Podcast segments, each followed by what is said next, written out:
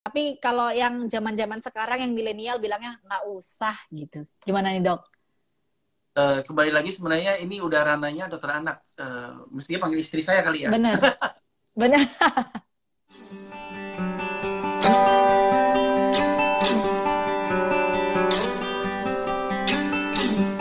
Oke, ada lagi dari Dwi Putri Rahayu. Dok, sebelumnya nggak pernah pakai kondom, tapi sekali dipakai beberapa hari ke depannya keputihan dan gatal di misfi. Itu apakah ada hubungannya atau enggak? Agak keluar konteks nih ya. Alergi ya, biasanya mungkin alergi sama latex sehingga mudah gatal. Oh, oke. Okay. Oke, okay. Masuk akal ya. Jadi boleh mungkin melakukan pengecekan ya dok ya? Ya. Ada lagi Irlen. Dokter, kalau baby newborn apakah benar harus digurita? Nih dok, ini mitos atau fakta? Karena kalau orang zaman dulu katanya harus digurita supaya tulangnya kuat. Tapi kalau yang zaman-zaman sekarang yang milenial bilangnya nggak usah gitu. Gimana nih dok? Kembali lagi sebenarnya ini udah ranahnya dokter anak. Mestinya panggil istri saya kali ya. Bener, bener. Ya, jadi hanya mitos ya. Jadi okay. Itu kalau yang saya tahu bahwa saya juga pernah istri saya juga beberapa kali bilang bahwa banyak pertanyaan ini ya dok ya, ganggu perkembangan saraf anak nantinya. Jadi tidak baik kalau misalnya digurita, lebih baik cukup dibedong aja. Ya jadi kalau digurita, oke. Ya mengganggu perkembangan saraf. Ini jawaban plus loh ya dari dokter Gahrani Chen. Sebenarnya bidangnya udah dokter anak, tapi karena sering dapat bocoran dari istri ya dok ya. Ada lagi dari Adelina Bali. Siang dok, katanya anak yang lahir sesar daya tahan tubuhnya lemah daripada anak yang lahir normal. Bener nggak sih dok? Terus gimana kita emang harus melakukan sesar? Ini banyak yang bilang dok, katanya kalau anak lahir sesar itu daya tahan tubuhnya nggak lebih bagus daripada yang anak lahirnya normal. Apakah benar dok? Ya, jadi kembali lagi bahwa memang ada penelitian di beberapa negara. Bahkan ada penelitian yang lebih ekstrim adalah jadi setelah anaknya itu dilahirkan secara sesar, bibirnya si anak ini nanti diberikan lendir dari lendir dari vagina ya. Yep. Jadi ini juga diharapkan bisa membuat daya tahan tubuh si anak nanti meningkat. Kembali lagi bahwa yang terjadi kami lihat di masyarakat ini juga ranahnya dokter anak sebenarnya. Jadi tidak demikian. Apakah anak yang dilahirkan normal jarang sakit? Enggak juga. Jadi ya saya melihat beberapa laporan dari sang istri saya, dia katakan bahwa enggak juga gitu loh, bahwa yang sesar kalau misalnya dia menyusui, kan kalau kita tahu bahwa di puting payudara itu juga banyak sekali kuman. Itu bisa meningkatkan tubuh si anak. Jadi tidak semata-mata dari sesar aja bahwa si anak itu mendapatkan kuman yang bisa merangsang antibodi, tapi dari benar. Ya, jadi kembali lagi bahwa tidak 100% bahwa benar. Dari lahir sesar itu ada tahan tubuh.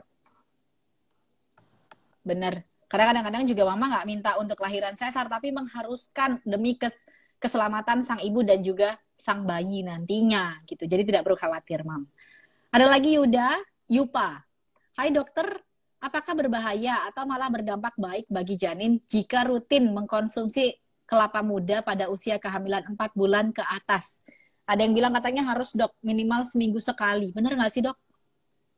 Saya biasanya malah mengajukan dari hamil muda. Misalnya dari akan konsumsi kelapa muda 2-3 hari sekali, karena kita tahu bahwa ibu hamil muda itu sering sembelit, dan kelapa muda itu sangat membantu untuk tidak sembelit. Jadi saya biasanya menganjurkan pada hamil muda sebenarnya. Jadi nggak mesti harus tunggu, kenapa harus tunggu 4 bulan? Kembali lagi itu akan dikatakan bahwa kelapa muda itu bisa menyebabkan keguguran, karena mereka khawatir si kelapa ini pupnya jadi lancar, buang air sana. Kalau di sisi kami, secara medis, kami justru membutuhkan itu agar si ibu tidak. Dan bahkan bisa membantu pencernaan ternyata ya dok ya? Iya, membantu pencernaan. Oke. Ada lagi Amalina Nada.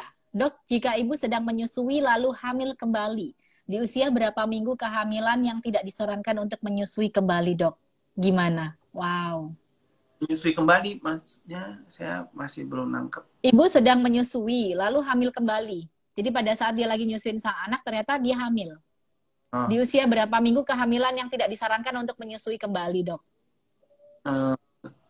Mungkin mitos ya kali ya. Karena boleh-boleh aja kalau misalnya tidak terjadi masalah. Jadi kalau misalnya kami memeriksa di secara USG mungkin kehamilan tersebut, ada kontraksi, ada flek yang kami lihat ada pendarahan di dalam kandungan subkorionik hematom yang kami tidak mengatakan si ibu menyusui. Tapi kalau misalnya tidak ada masalah, silakan aja menyusui sampai si janin dilahirkan dan berbagi antara yang besar sama yang kecil, silakan aja, nggak masalah. Asalkan asupan nutrisi yang dimakan oleh ibu juga cukup ya, dok ya? Iya, iya. Dan kembali lagi, kalau tidak ada masalah akan ancaman lahir prematur ataupun keguguran, tidak ada masalah, silakan aja menyusui. Oke, oke. Ada dari Sakila. Dok, apakah benar ketika hamil banyak makan pedas berpengaruh pada rambut baby jadi merah nantinya? Saya pernah dengar nih, dok. Karena saya termasuk yang suka makan pedas.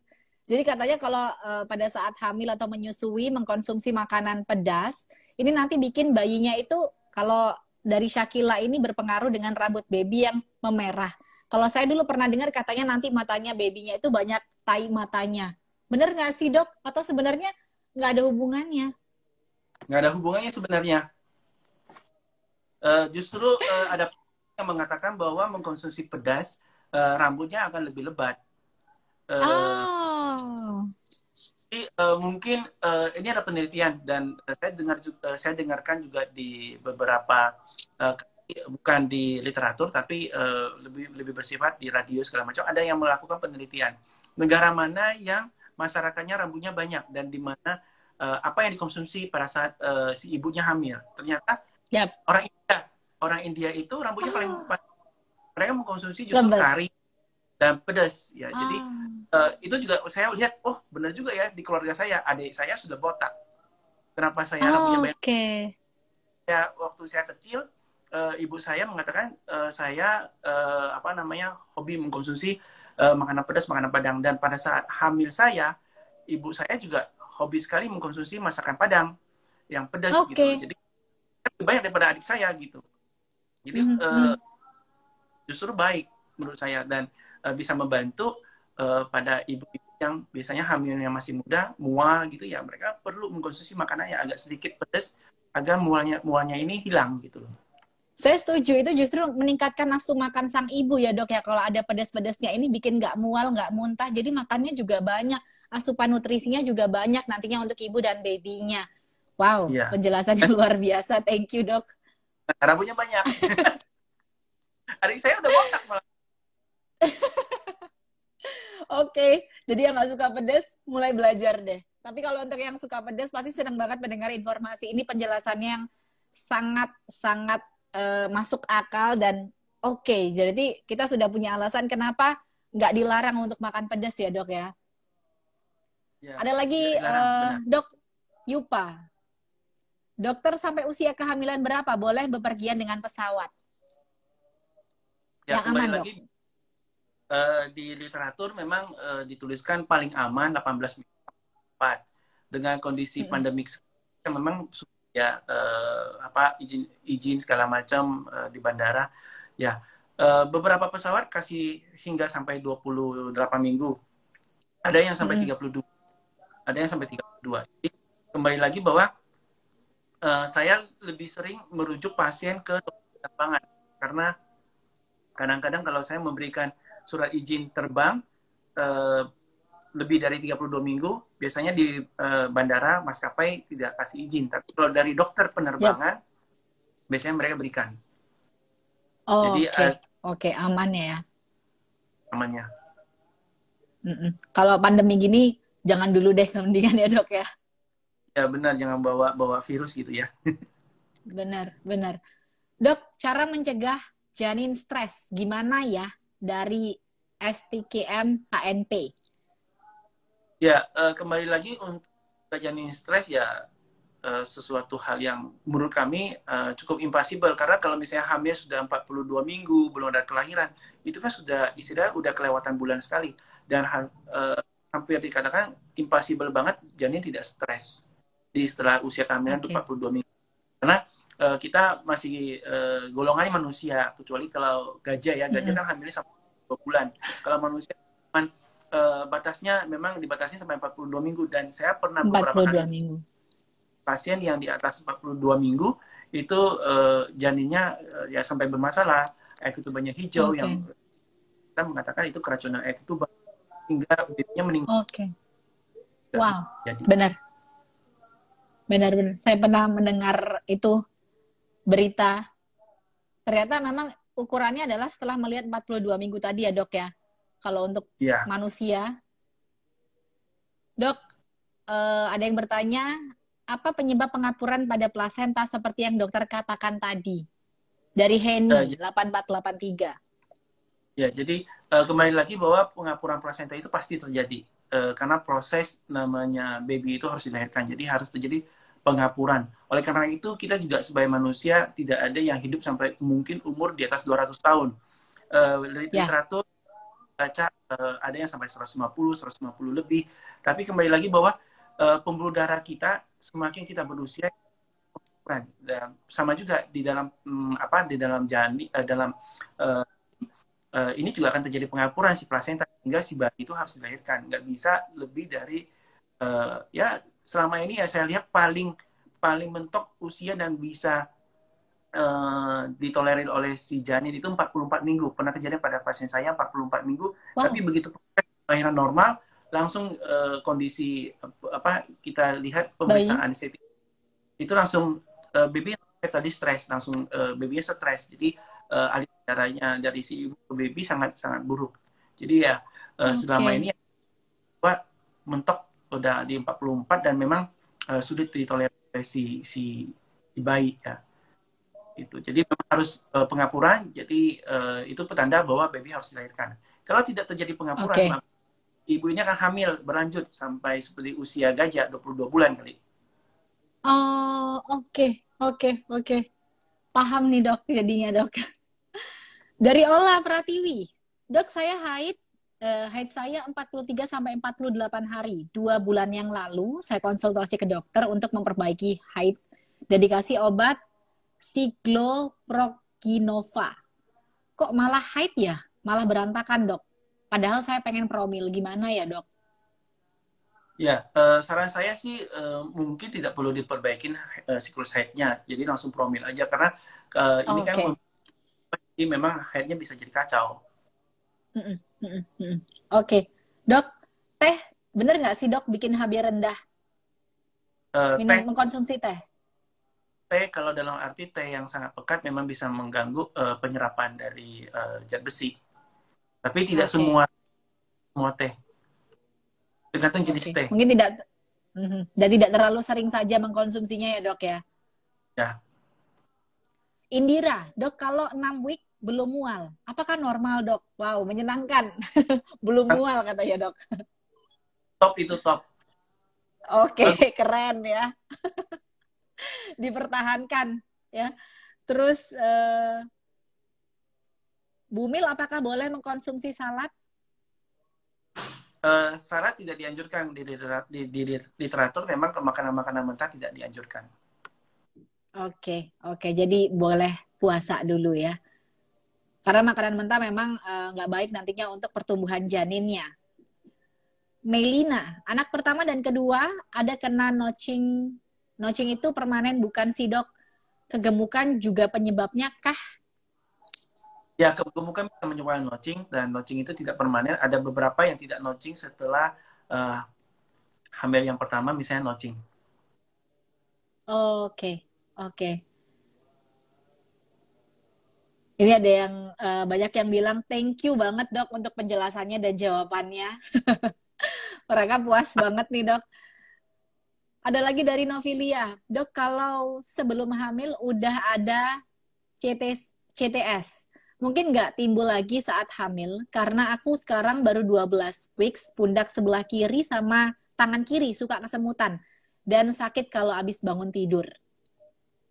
Kalau di pundak sih bukan CTS ya, tapi kembali lagi bahwa punya arteriosklerosis kalau pada saat hamil, nyeri itu biasanya muncul kembali, biasanya mudah sekali. Jadi penjepit pada saat pada wanita hamil itu mudah terjadi.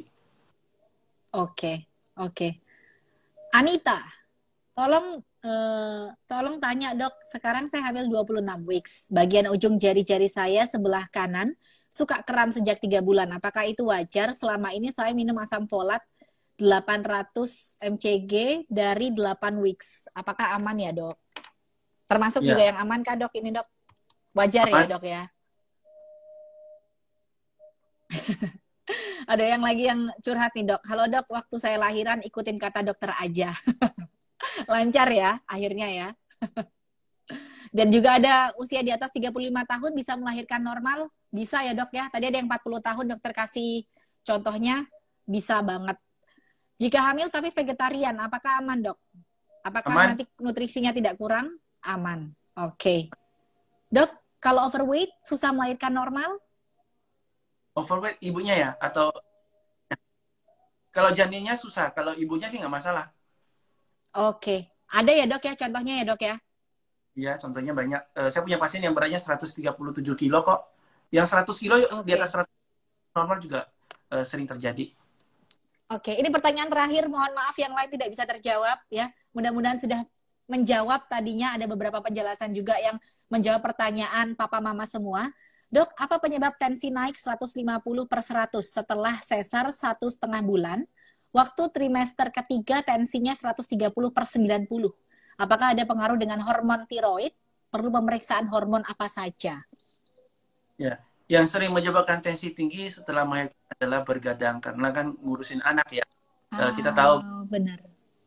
Nanti itu si bayi biasanya per jam akan bangun atau 1,5 jam akan bangun dan itu sangat melelahkan. Jadi biasanya rata-rata tensinya naik. Apakah perlu cek hormon? Ya kembali lagi bahwa apakah memang ada masalah di hormon sang ibu. Oke. Okay. Oke. Okay.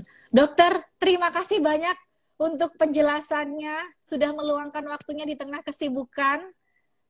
Dan terima kasih banyak juga ya dok ya. Salam untuk keluarga. Ini waktu bersama keluarganya jadi terambil selama 1 jam ya, 1 jam lebih bahkan tadi dok ya. Thank you ya, so much. Dan untuk papa mama juga terima kasih banyak. Mudah-mudahan ini nanti informasinya bisa bermanfaat untuk papa mama yang merencanakan kehamilan atau lagi hamil. Nantinya persalinannya bisa lancar. Amin. Jangan lupa follow @GahraniChen untuk informasi seputar kehamilan dan untuk informasi mengenai parenting dan rumah tangga bisa di follow @parentsuniversity_id. Akhir kata, saya Rina Koto, mohon maaf apabila ada salah-salah kata atau mungkin ada kekurangan. Sampai jumpa di kelas berikutnya. Happy Sunday, stay healthy, stay happy, stay safe. Terima kasih Dr. Gahrani Chen dan selamat beristirahat. Selamat siang dok. Ya, selamat siang. Terima kasih.